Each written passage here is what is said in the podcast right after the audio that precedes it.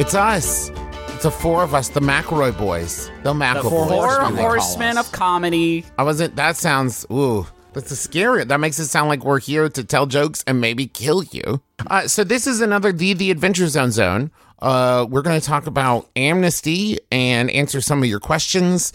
Uh, there were a couple. Well, there were a few things that uh, left you with the old, with the old head scratchings. Uh, Can we say our names? Because I want to call dibs on pestilence. oh, okay. Oh, well, I'm.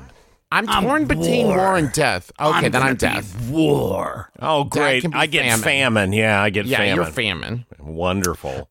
We're also going to talk about graduation, correct? Yes, which Oh, we've now yes. announced and is out there. Yes. Uh, let me give you guys a real softball. What I've done differently here, by the way, everyone, I went through your questions and there were a lot of common themes. So we have some specific questions, but mostly we've got some like general discussion topics. So Duck's real name, Justin, would you like to speak on that? Because that went over some of our listeners' heads and they were 'cause confused as to why he hit it.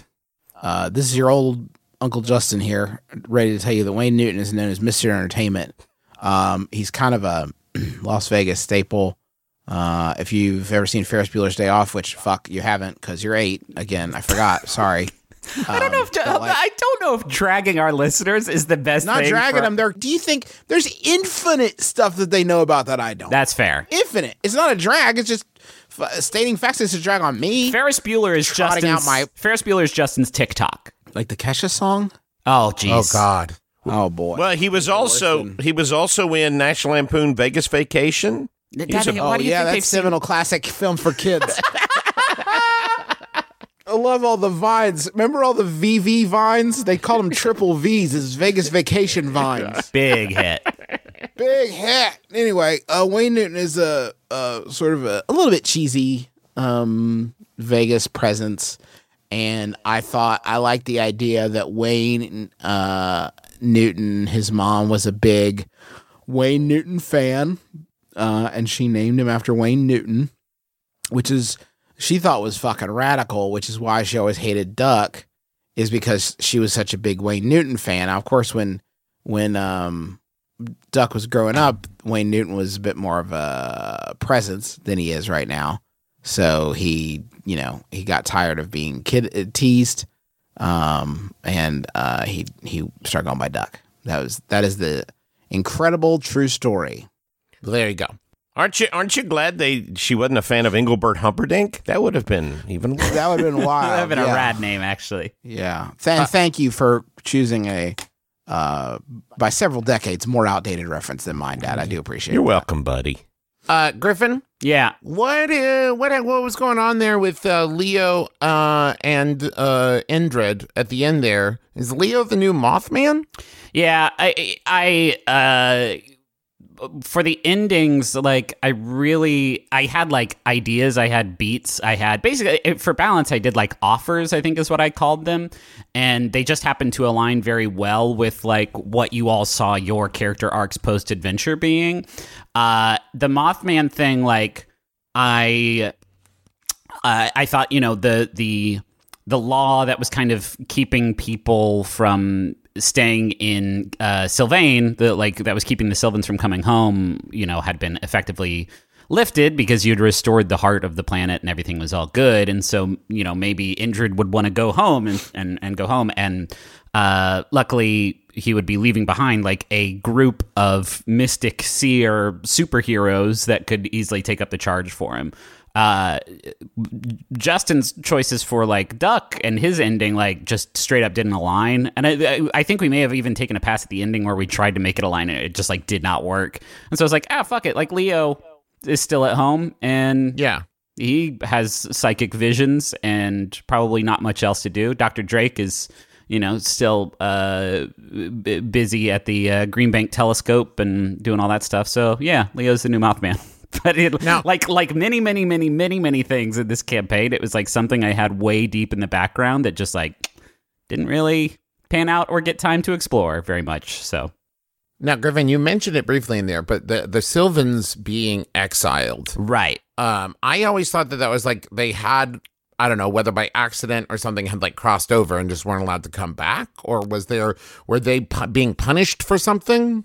Um, it, it- again, like this is a thing. I think we tried to explore the first time you all like as a group went to Sylvain, and that episode probably more than any is the one that we had to like doctor because uh, it was just so wildly lore heavy and like way too dense and was setting like a really really bad tone for the rest of the campaign. But yeah, basically like the the big thing that was happening in the world then was this uh, limiting of how much of this like life sustaining power people were allowed to have and people were allowed to take, and so there was a you know a lot of Jean Valjean style stuff going on where people were trying to, you know, siphon off too much light. And if you did that, they would kick you out because exiling people essentially just means there's more to go around for everybody else. Uh, this was like uh, some of like Woodbridge business that we again like didn't really get to of you know he sucked, right? yeah, he That sucked, but he was he was also charged with like maintaining the uh the survival of his entire like civilization, and that meant like these sort of draconian measures.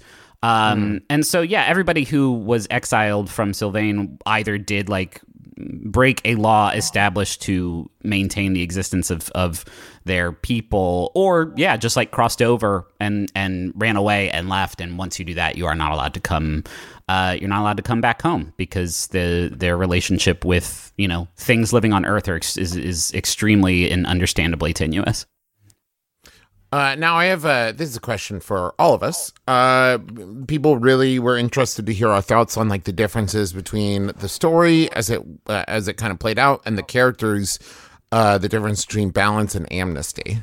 I will say, just story wise, one of the things that I have kind of compared it to a couple times now is that I felt like balance was much more of a, and this isn't like a, a quality judgment so much as it is a structure judgment, an epic story Yeah. where it's like building to a big thing and it's you know the the whole thing is like kind of one big arc right of story where amnesty is much more episodic where you have a build season over season but it is more focusing on the like if you look at the five like the five sections as seasons right right you can see a very clear build season over season and then starting back at the beginning build again um and and so it was a kind of different way to take it where as i was playing i wasn't focused on like where is this going? You know like i was more just thinking of like the task uh, in front of us and solving for that right? And Right. trying to catch things as they went on.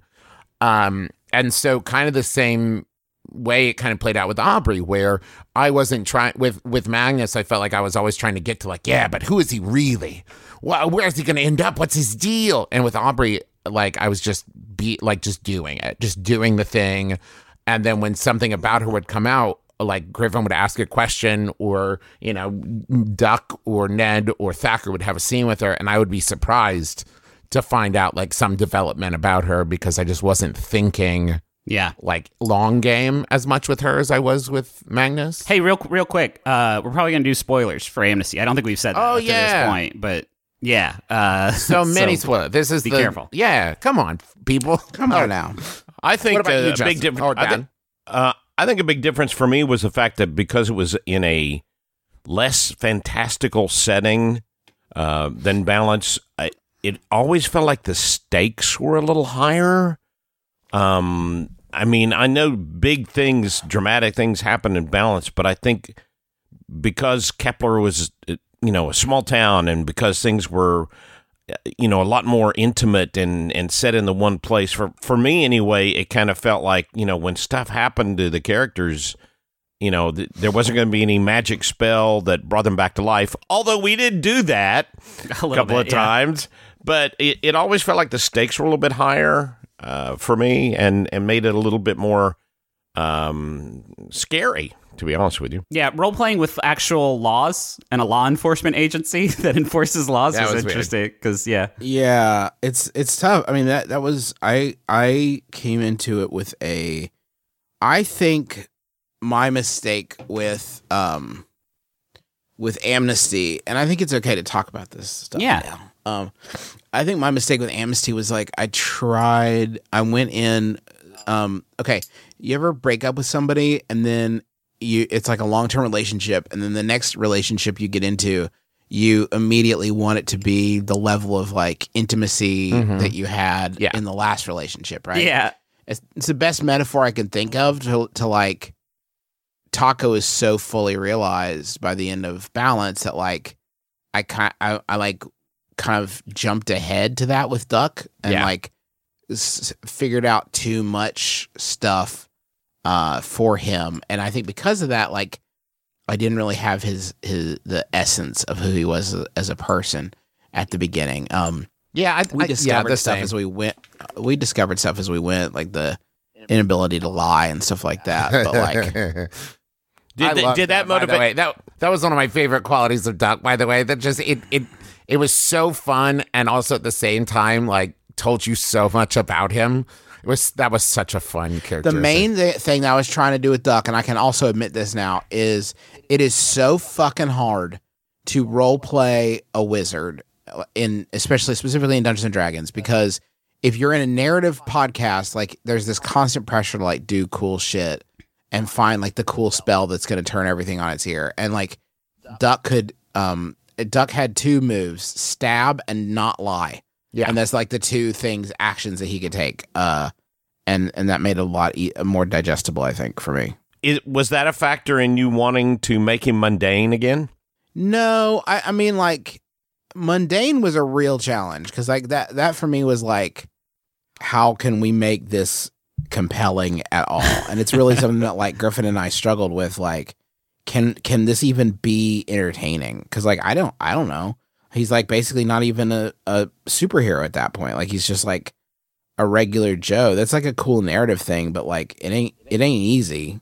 Um uh to to tell a story that way but i'm i'm happy with how it came out It was so interesting. I went through kind of the opposite thing. Like, it's so funny to hear you say that, which is a lot how I felt as Magnus for a while in in balance. And then I was so excited to play a spell slinger, but because we played in this more like grounded world, I really felt that it was important to justify her being able to do stuff.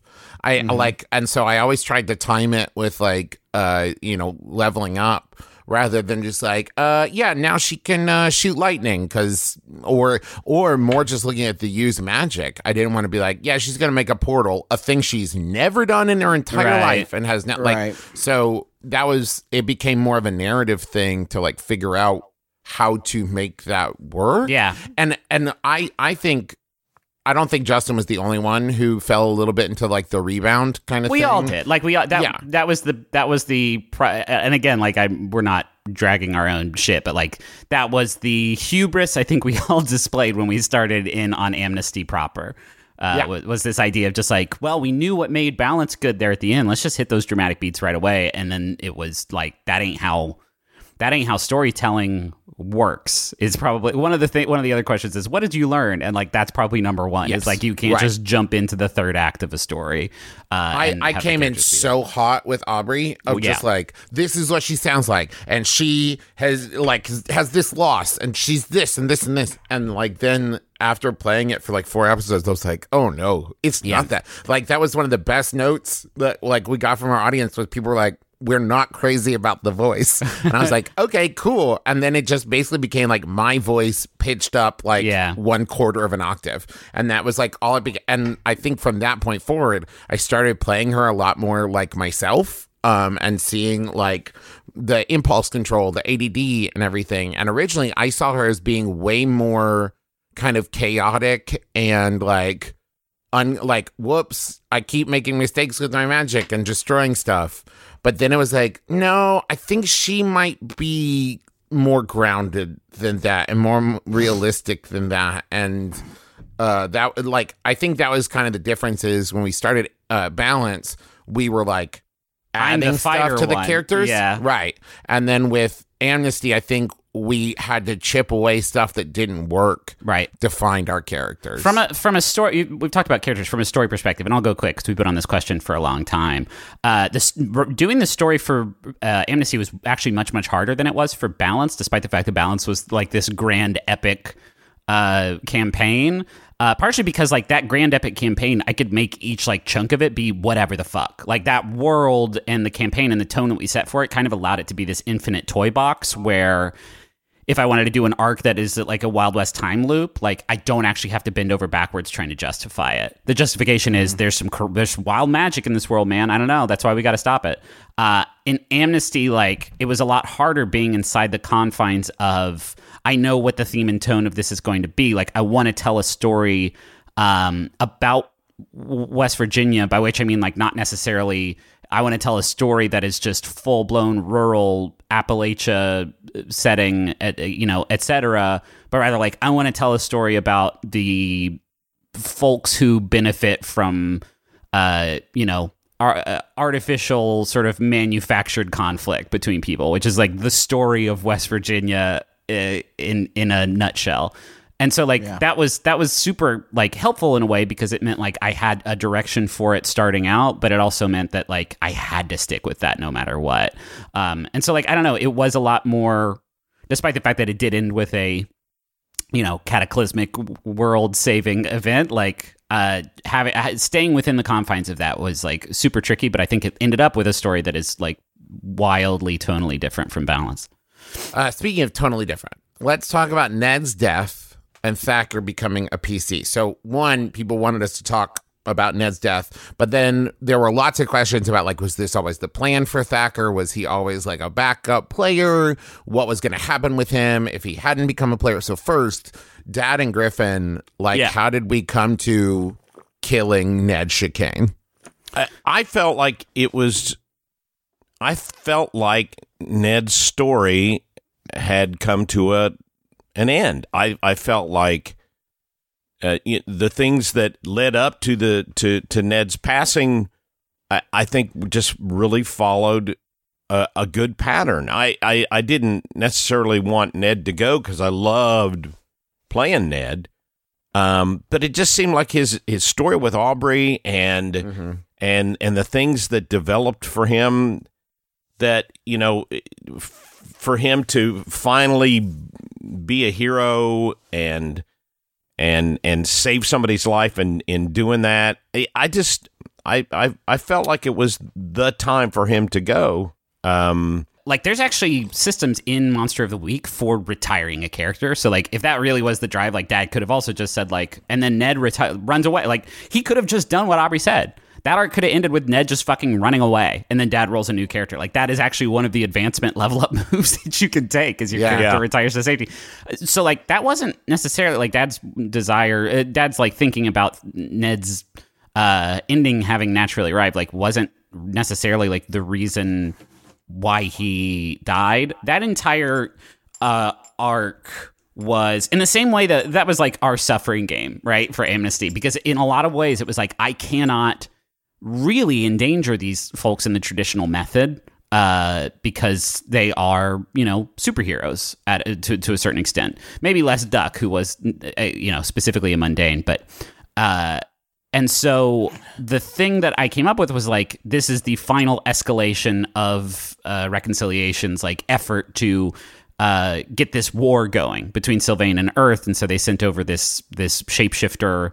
Uh, what did I call it? I had it in my notes. Uh, every monster had a name, and they were very simple, like the the beast, the water, the calamity, the countenance is what I called this one, although that never really came up.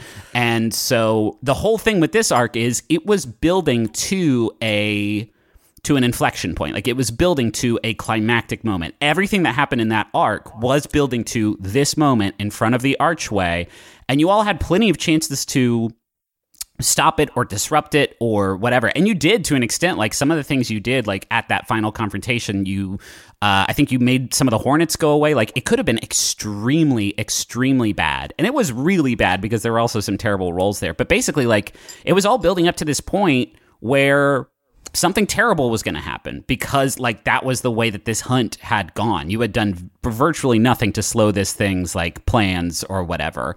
Uh, I think that it's I think that it's important to note here that like this is where and we've talked about this I think in every t- t- Taz is uh it, this is the distinction between playing an RPG with your friends and playing an RPG as a method of storytelling, right? Like Griffin is or any DM or GM is not going to unilaterally decide to kill one of our other creations. We are telling this story collaboratively, right?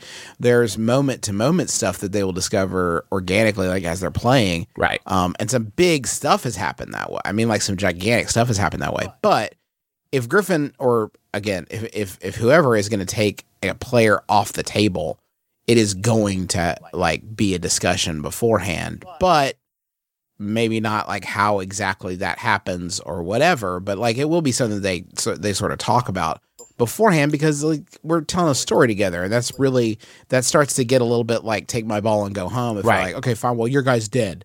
So anyway, get a new guy. Um, and I think that we all kind of had a sense that we wanted that to happen to someone at some point in this arc, just to prove that we like to Because it's keep grounded, the stakes. right? Like, right. Like well and also but like for us as a show like i want i want people to know when they're listening what we are capable of. And and, and, and like And it's what murder. they should ex- and, and it's murder. What it is is is character murder. No i mean like i want people to understand this. I want there to feel stakes Yeah, right? yeah. this i don't want to just be like the good friends club having adventures. Like there have to be tension or else it's not gonna you know it's just not gonna land emotionally Yeah. To to that point, like if Dad had gotten a full success on that one roll where he jumps in front of the, you know, he tries to tackle Dani to the ground, like I I I don't know. I, I, how do I justify that he gets killed? That I like fulfill Dad's like way of thinking that his story has come to an end. I don't know, but he got the mixed success, so I gave him a hard fucking choice. That's the like, and, it, and, that- and that's the game. made the choice, right? And that's the thing is that's why I think that narrative moment worked out so well, right? Because it wasn't like a complete failure where Griffin was like, "Well, you're dead," Right. And it wasn't a complete success that Griffin had to force. Like I really felt like that was a big character moment where Ned got offered the choice of like you have to choose between you or Dani. And Ned sacrifices himself, a thing he would not have done before we started Amnesty, and a thing which that is he actually chose to fascinating. It's fascinating because he tried. Dad almost did that with Ned, right? At at a point much right. earlier. Than yes, right. Dad. Dad. Yeah, and and you actually were the as as I say at just about every you know con we go to or every interview. Justin is the best at at character police and acting police. No, I'm I'm being serious. It's kind of a backhanded compliment, but I will take. no, it's it's it's a you. forehanded J- compliment. the J Man didn't get a lot of superlatives in the old Taz world, so I will take you- best character police. you you are you're you are dedicated to staying true to your character and there was a moment was it at It was, It was in the one. it was no, it was in the hot springs, and Jake Coolice was trapped in it, and you were like, "I dive heroically into the water to save him." Yeah, And Jessica, right. Jessica was like, "Fucking really?" no, you wouldn't. no you wouldn't you wouldn't do that and he was exactly right and that that really resonated with me for the rest of the time playing Ned Yeah. because because you know it, Ned wasn't a hero and and we had to he had to earn that journey he had to earn that title um and so yeah and And, so and I, also love that it was Dani's girl, or it was uh, it was Aubrey's girlfriend. You know what I mean? Like, would would Ned have done that for some random stranger? Would he have done it if it wasn't, you know, to to do something for? I I don't Yeah. know, but like, and it had an im- Guys, it had an got to get impact we gotta we gotta crank. gotta Okay, get a few yes. more of these. Oh, questions. well, about with about Thacker. Thacker, yeah, Uh, Yeah. I love that because the the discussion that followed that was, well, okay, how do we bring Ned back to life? And then it was like, oh, we shouldn't. we can't. No, that would take really away from not do it. all of it. Uh, Dad, why did you? I, I I feel like Thacker actually came up very organically, and it was my idea. I thought it was my idea. well, I thought it was mine My idea. I'm checking. Slack. Okay, that Fuck is exactly what I'm talking about. So why why why what was it about Thacker that you decided to uh full disclosure, there was a moment where it was like, okay, they still have that like organic organic printer bag that the countenance left behind. Could they use that to print a new body? Could they print a new We all, Ned or also talked about ghosts because we'd already established that with Dewey. Yeah, and like there, there's ghost characters. We talked about the there's like uh you know an uh, not undead but like a monster character, Right, Or which you- could be you could be a ghost in that. But then it was also a question of like, well, okay, if he doesn't play Ned, are we going to roll up a new character in the final arc of the show? Right. and, and then, Yeah, well, and- but Dad, and it- you were really down to play Thacker. Like when the idea came up, you like jumped at it. Yeah, I thought it just because I there were a couple of times in previous stories where I kept trying to guide the story back to Thacker because it just felt like there was this great resource, somebody who had been to the other side, who had seen things from the bad guy's viewpoint, if you wanted to, and we basically had him in a in a cage in the basement. Right. So narrative cage. and, yeah, and right. s- so that storyline was there, uh, and and Griffin, you can answer this better than me, but I just always felt that Thacker was going to re-enter the storyline again, maybe just joining as an NPC, you know, to guide them, you know, wherever they were going to go. But Yeah. it just seemed like we had this resource. Uh, that that was there that that we needed to use. Also, fully, uh, I had this in my mind the entire time. You could have done that at the very beginning. Uh, I think I had. I was paying attention every time that like Aubrey was in the room. If Aubrey had like touched Thacker, the like quell influence would have like yeah. Uh, so that could that literally that literally could have happened at any point. So who, who I kno- see. Yeah. I, I think that that was the uh, the big development in the conversation about it was when we were talking about that kind of uh, recap, big you Oh, know yeah, that was a transition wild one. episode where I think we were talking about you know using big magic and the idea of bringing someone back, and then I think we hit on the idea of using big magic to cure Thacker, which is like a thing Aubrey had been talking about doing for a while, Right. And then that being like the perfect opportunity to introduce Thacker as a player character. I, I once again, it was I thought an amazing like narrative opportunity that kind of came up pretty organically. Uh, speaking Griffin, Aubrey as Sylvain, was that something that you had kind of in mind from the beginning? Fuck no. No, and a I- lot of people I ask had- me I like, almost- was I surprised by it? And the answer is, in many ways, yes. Yeah, when uh yeah, after you know, after Janelle says that in the elevator ride down in episode thirty what was it, thirty five? Was that the penultimate episode? I don't remember. think so, yeah. Uh or no, it was thirty four. Uh yeah. There was like a you I remember your your response after that, like we all stopped recording, you're like, huh. And I was really worried that you were like uh that I had like hijacked the character. What I didn't want you to think is that like uh I had decided that all of your past or whatever was was uh, a lie and you have been this No. god the whole time that you've forgotten about which wasn't necessarily the case No, but I mean, here's the thing: is the way I I see it, and I've seen it since the beginning, since Balance. Is I like to kind of like hand Griffin things and say like, you can feel free to use this if you want Sure. to. You, like, here's the like Flame Bright, right? Was that was that thing of like Aubrey has this necklace and it's a crystal, Right. And maybe that's something. And like, I like I like being surprised by things like that because I I trust Griffin to never like t- change my decisions or take anything away from me.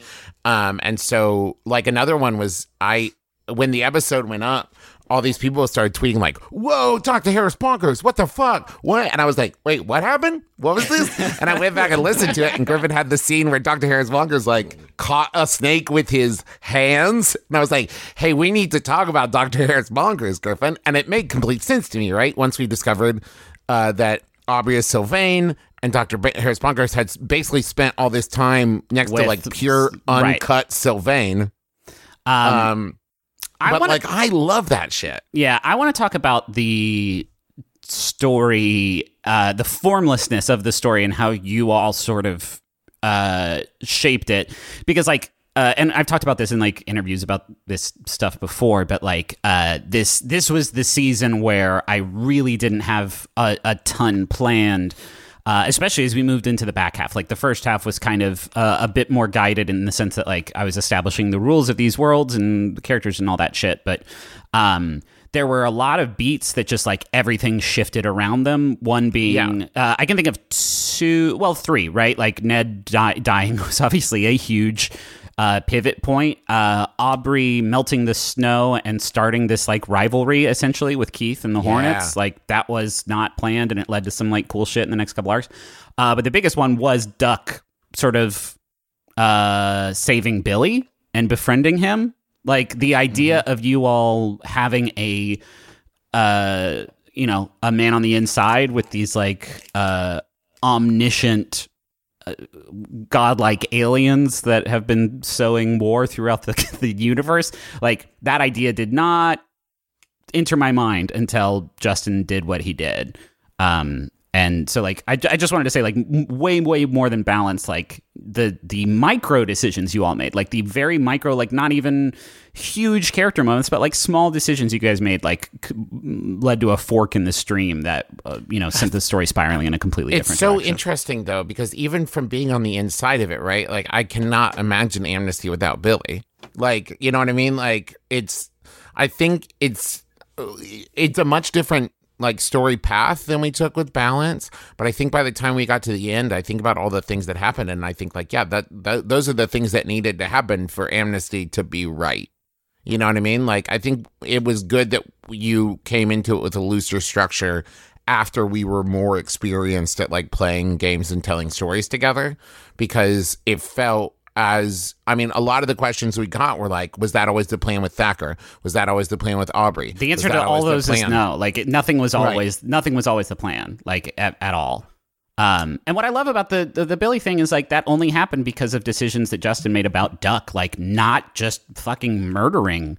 Like that arc, especially. Can you talk about like what your decision making? Because you like just did not want to kill strugg- anything.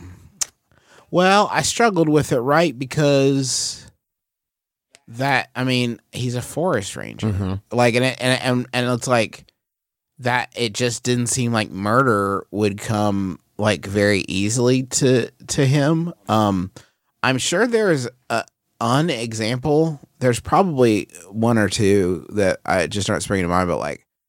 I don't recall him killing anything Yeah, Yeah.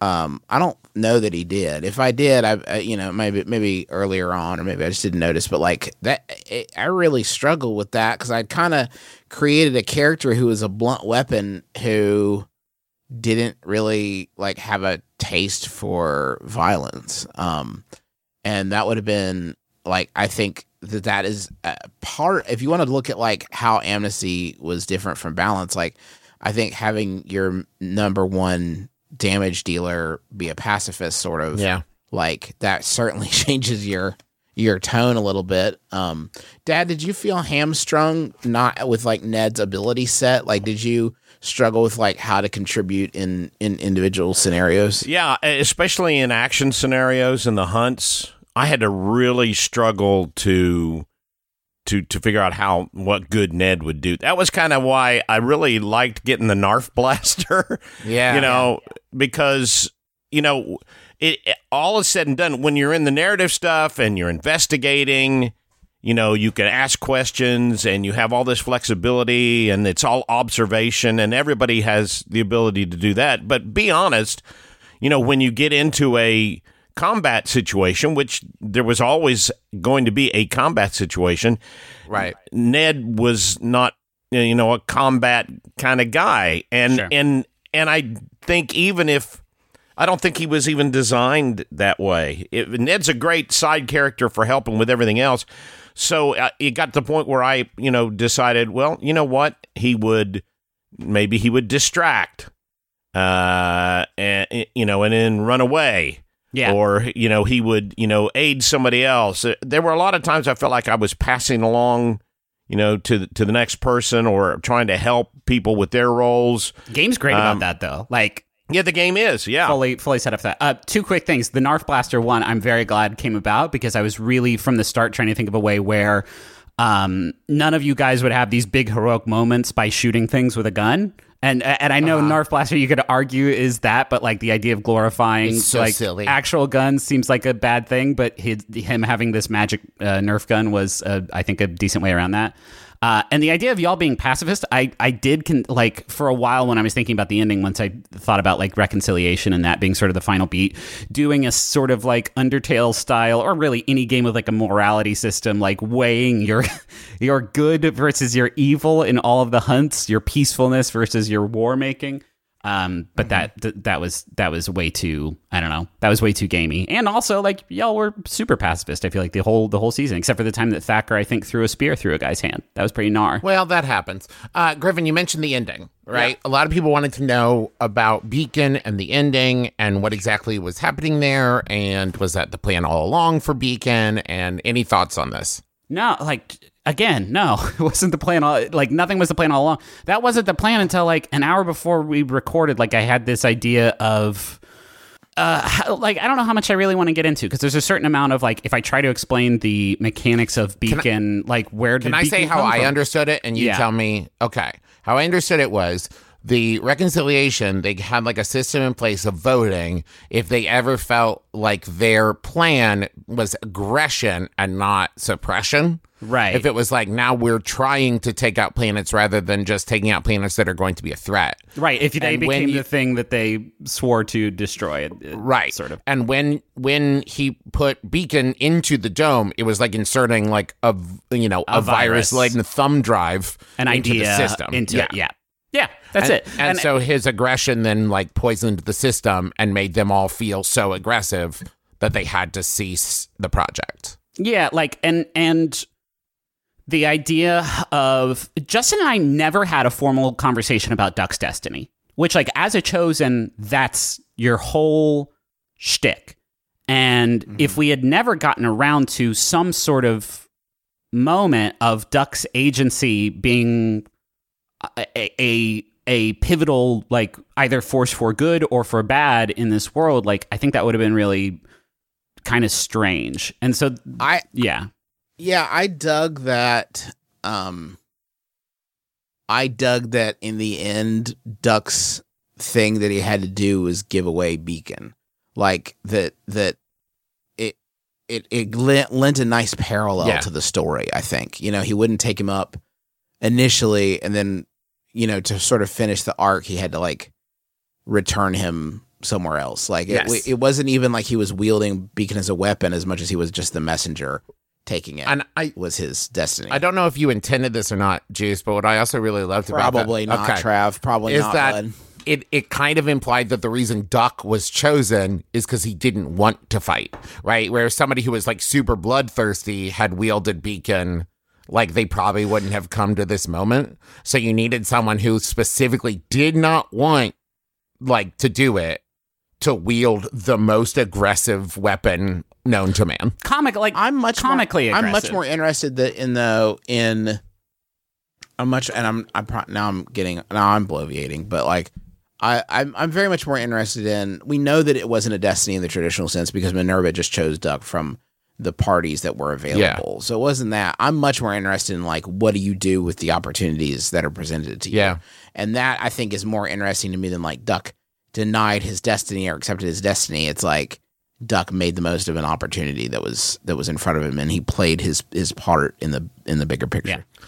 Uh, By the way, by the way, Beacon, my favorite NPC. Beacon okay, very so good. you have brought this to me. Let's let's do a quick kind of. We'll do a rapid fire answer here. Uh, favorite NPC. My favorite was Muffy and Winthrop, just because they went from being these weird mentioned characters uh, to be to being like hunters of man. You all were more plugged into like the social response to Muffy and Winthrop, but they were still fully poachers. Yes, they were well, not just poachers, full-blown murderers. poachers. Okay, cool. They Everybody hunted seemed to be human very beings, Griffin. into them. Uh, I, I guess I like that moral conflict. They reminded me of the couple from uh, National Lampoon's Oh, yeah. Christmas Yeah, yeah, Vacation. absolutely. Just to- that's our second Yeah, that National Lampoon Vacation reference for the uh, Um, I liked. Uh, I mean, I liked Keith and Hollis. Like, I like this idea of like a c- cool as. uh, I guess Keith doesn't really fit in there, but Hollis being like this cool as shit stunt biker. Uh, you know, trying to break the law in West, like that re- act of rebellion, I thought was very cool and a neat foil to Aubrey. But the character that kind of surprised me the most was Janelle, like the because that was the NPC that by far you all spent the most time with. Like, you spent more time with Janelle than you did with Mama, which is like who I kind of based the whole campaign around when I was like designing it. And the relationship that came out of you and Janelle, Aubrey, I thought was like really neat because it wasn't Yeah. instantly this deep emotional maternal connection. And it almost, I don't think it ever was like a maternal connection as much as it was just like you all becoming friends who mutually respect each other. And all, I, you know, that's true of Minerva and, and Duck as well. And that like evolved into uh, a, a more serious relationship out of that. So yeah, I, my favorite NPCs then I guess are the ones you all actually spent time with. Yes.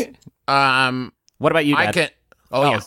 Well, Beacon, but I also liked Boyd Mosh. I liked Boyd a lot just yeah. because I deepened deepened uh, Ned's story, and uh, I I like it. I like I like the kind of bad guy characters. Yes. Uh, To answer another question real quick, yes, that was Sephiroth. Griffin created a Sephiroth summon in the game.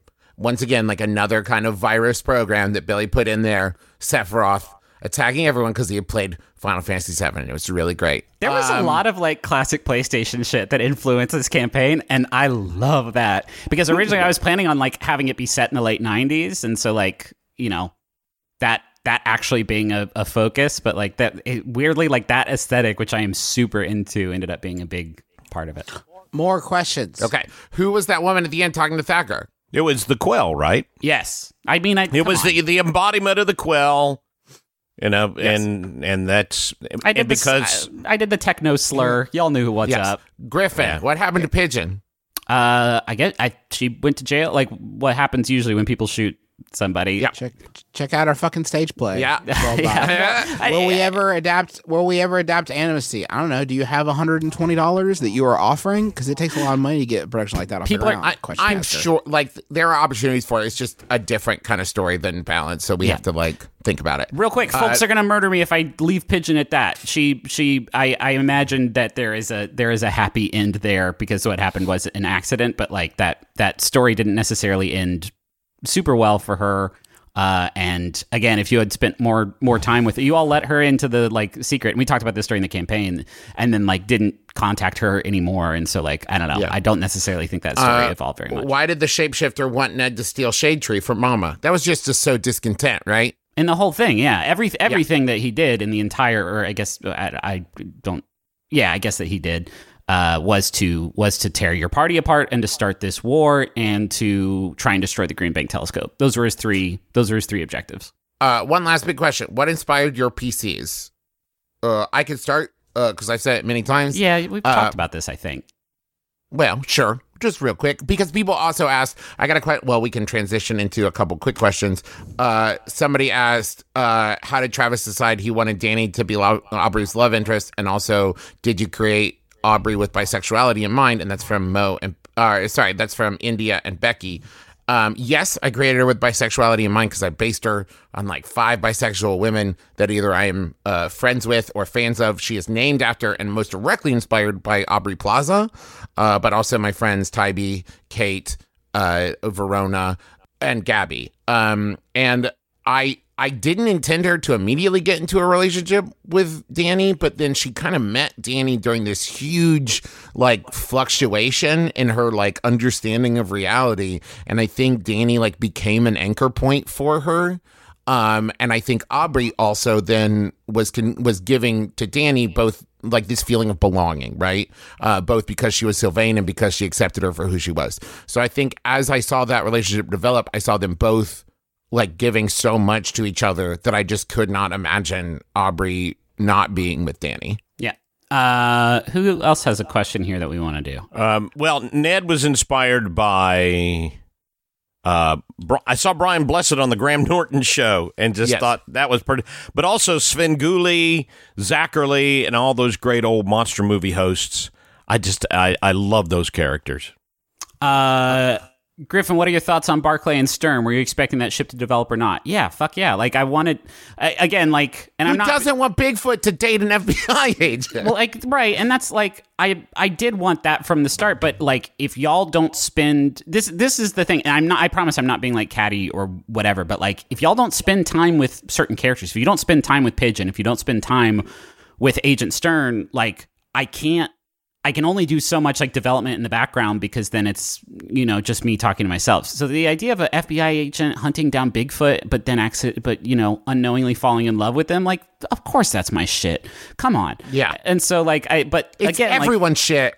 I can only do I can only do so much with that if you all don't you know hang hang more with them. I guess Griffin, Aaron wants to know how did you do the computerized conversation with Billy? I just talked to you guys and then I went on to like a website and redubbed it. The end. Uh, Justin, how, uh, Duck and Minerva are very good and wholesome. How long did you have this in mind? That's from Abby. I can't say that it was like long term. Um, I kind of realized it in the same way that you might realize it about a real person, like that you had an affection for them. Um, I can't say it was long term because I had no idea. Like, we did not have the time to realistically flesh that out. Like, realistically, you're not going to see that relationship blossom um, in real time uh, what it just it, we, it wasn't that sort of story. We didn't have the time to, I think, dig into it that way. Like the world was sort of hanging in the balance so early on. When we did the time jump, it sort of occurred to me that like, that what does this guy have? Like, what is he? Where would he? What would his next sort of thing be? And then who does Minerva have? Like, what is is Minerva staying here on the planet? And and if so, why? And then I thought about like the intimacy that would breed from someone being like that directly connected to you, like seeing everything, watching you change, watching you grow up, like watching all that stuff, and like and this sort of intimacy intimacy that would be there. And Duck was always kind of a loner. We never really met anybody that like. I mean, there's Juno, uh, but like he didn't have a lot of like connections or bonds to people. Um, so I thought it it it made sense uh, for the two of them to have a relationship together. They both seem to really enjoy each other and respect each other. And Uh. Griffin, how did Love it. Janelle break her leg? That's from Mary. Uh, There were so many I- people who like reached I out knew. thinking like this was the teaser for Amnesty 2 and it's not like this was a th- like I thought about this uh, just at some point like there'd be a character with an injury. They were hiking the whole fucking planet trying to like restore life to it. She tripped or something. Like that's about where I've got like it it's just like a thing that happens sometimes with people. Uh, so I Can I that do? that's uh, can I do this Well, one yeah, really go- quick? Yeah, uh, Griffin. What things did the players do during the finale that caught you off guard? Because you each did at least one thing. Uh, for Thacker, it was saving Vincent. You saved Vincent. Like I fully thought you all were going to have to have this tragic fight with with a possessed Vincent, and Thacker just straight up deleted that that confrontation just fully nullified it which is like wild and not really what i expected. It's not like vincent dying was a huge fulcrum upon which like the rest of the finale rested but it was a, a surprising thing. Uh i mean for duck it was just the choice you made in the final scene like where you where you ended up like did not i the idea of duck leaving west virginia was like not something that i anticipated but it, you fully justified it and it was it was a huge surprise and i think for aubrey it was when you brought billy back into like tangible form yeah. because I was thinking there would be a whole thing of like you can't just leave this station unmanned after you uh, after you like defeat reconciliation or whatever. So like who's gonna have to stay behind to try and like restore peace to them? And it was Billy, and that's great because I love the final scene you all like. That is the extent to which you all sort of like chopped and screwed the the story and the ending. God, there is so much. I know we have time. We don't have time, but like there is. uh I'll have to find some other way to like talk about it. Maybe I'll do like a tell-all like thing for a Max Fun Drive, whatever. But like, there was so much shit that uh, that we didn't get to with regards to like old lore about the Green Bank Telescope and how I tried to actually incorporate that into this, like all this stuff that um, I guess we'll have to get to later at some point. But now let's talk about the fucking future, baby. Yeah. So, um, first, I, I think probably the biggest thing is like going back to D and D because also a lot of people asked about like Monster of the Week versus D and D, and I think I loved playing Monster of the Week, but I think we, I think we looked at D and D all wrong a little bit when we started doing balance of we said there's so many rules and it's you know it can feel so restrictive but then you can ignore as much of that as you want, right? And if you stop looking, I at least for me, when I stopped looking at it as rules and started looking at it as possible story prompts, Sure. of like if if you look at like all the ability checks and everything, like that's a thing of like I don't know, maybe I'm gonna acrobatics it, right? And you know what I loved about Amnesty, and is something I'm for sure to take into the the next season, uh, is the this idea of action first and then game mechanics, which is to say, like in balanced, you would say uh, Magnus is going to do an attack. And in Amnesty, you have to say like I rush in there and I try to you know stab him uh, through the hand, uh, trying to like pin him to like you have to describe the action and then you do it, which is like was it made the combat so much more visual in a way that like I for sure want to like make sure we we try and do that in in graduation. And also, I will say, like a big uh, inspiration for it was like we went and did Tiny Heist with Dimension Twenty, uh, which comes out in January, and I'm very excited about. And the world in that was so well thought through that it was basically like the big playground for us, right? And so that like that was another thing that I loved doing at Amnesty, and I think we kind of got to in balance. But in Amnesty, like the first thing Griffin did was like draw the map of Kepler.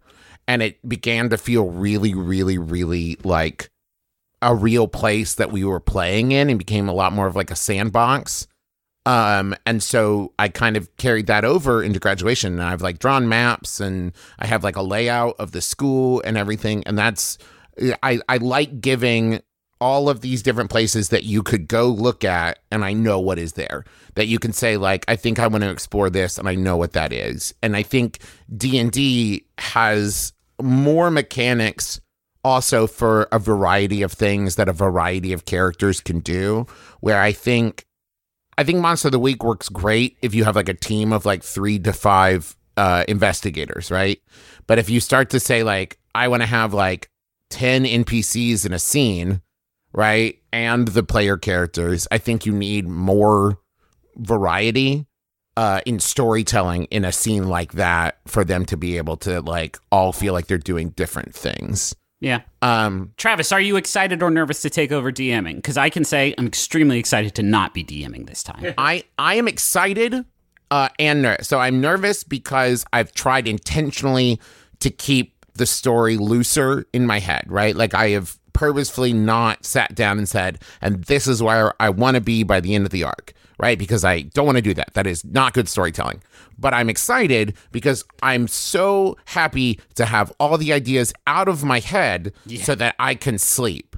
Um, because I keep laying down to go to bed and thinking of a new NPC. I at this point have designed, no exaggeration, 50 NPCs, and 40 of those I've done as fully playable characters in case I ever need to. And I'm so excited to get that out of my brain so that I may rest. Um, Cool. Well, I, am looking forward to playing it. Um, I still wish you guys had done uh, my idea, which was Oops All Jokers, where we all were different jokers. I cannot wait to con Justin into like DMing something that's not the Sherlock Holmes game. Someone write me the rules for Oops Oops. and uh, like a lot of people asked about because when I put it out, it was so funny to me that I said Taz G and encourage people to guess what it is, and nobody guessed graduation. And there were a lot of really amazing guesses, and a lot of people started skewing towards like space opera, um, which Hoot Nanny is the we fun got version that out of it. our system, baby. Yeah.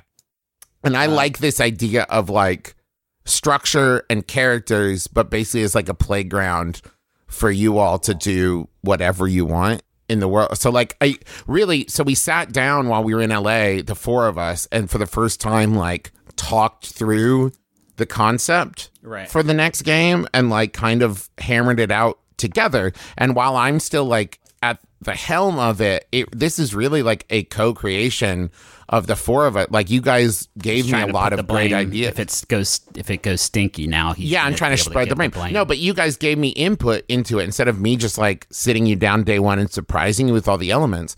And so that's one of the reasons I'm so excited to sit down and play it is because you guys have a concept of the world and the tone and everything before we sit down. Um, and like we've talked about the characters together and we've talked about like everything. I'm excited. Listen, that's it. They don't get any more than that. That's it. Did we say it's listen to it. graduation? It's graduate. You saw that. Tell yeah, you should watch the trailer if you didn't watch the trailer. It's gonna be fucking great. Why are you? Why are you? Why are we so? You know, horse trading I'm- over this. I have been thinking about this for six months or more. I and you've been talking about it for seven. I'm I just want to tell everyone. About, I want to tell use the bathroom everyone about so it. So bad. And my back teeth are floating. I'm I just here. created an Come on. NPC the other day that I'm so excited about. Thanks for listening, everybody. I want everybody. you to create an NPT that's a non-player toilet that I can use right now. Maybe I will think of a whole like, how does everyone go to the bathroom in there? You know, well, they shit and then they make it. They shit right on the floor and then they use magic to make it disappear. Bye, everybody. Grad- graduation will be out on the 31st. No, it's too late. The episode's over. Everybody left.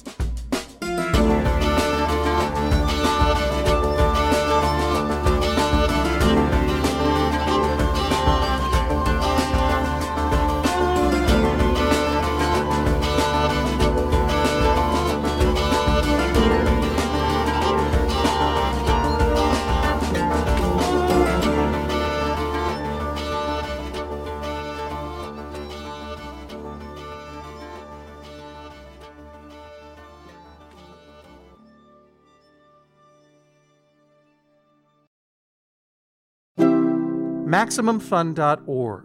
comedy and culture. artist owned, listener supported.